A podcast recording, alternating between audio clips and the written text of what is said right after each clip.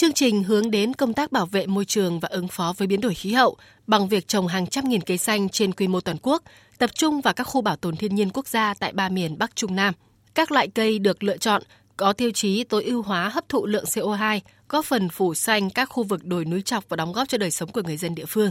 Với thông điệp Sống khỏe góp xanh cùng Panasonic nhằm nâng cao nhận thức cộng đồng và lan tỏa lối sống xanh, bảo vệ môi trường, giảm biến đổi khí hậu, góp phần thực hiện cam kết của Việt Nam tại hội nghị COP26.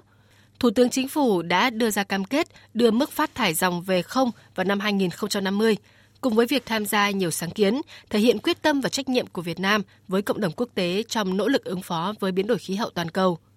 Phát biểu tại lễ ký kết và công bố chương trình, ông Võ Tuấn Nhân, Thứ trưởng Bộ Tài nguyên và Môi trường nhấn mạnh. Thay mặt Bộ Tài nguyên Môi trường, tôi biểu dương và đánh giá cao cái sự hưởng ứng, góp phần chung tay từ công ty Panasonic Việt Nam trong việc trồng rừng với số lượng dự kiến hàng năm là trồng hàng nghìn cây xanh tại 13 tỉnh trên toàn quốc phù hợp với điều kiện khí hậu, địa hình, đặc điểm sinh học của loài cây bản địa tại các địa phương. Do đó tôi cũng xin kêu gọi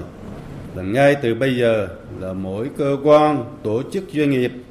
cộng đồng là cùng nhau góp công góp sức tham gia vào việc trồng thêm nhiều cây xanh để phong trào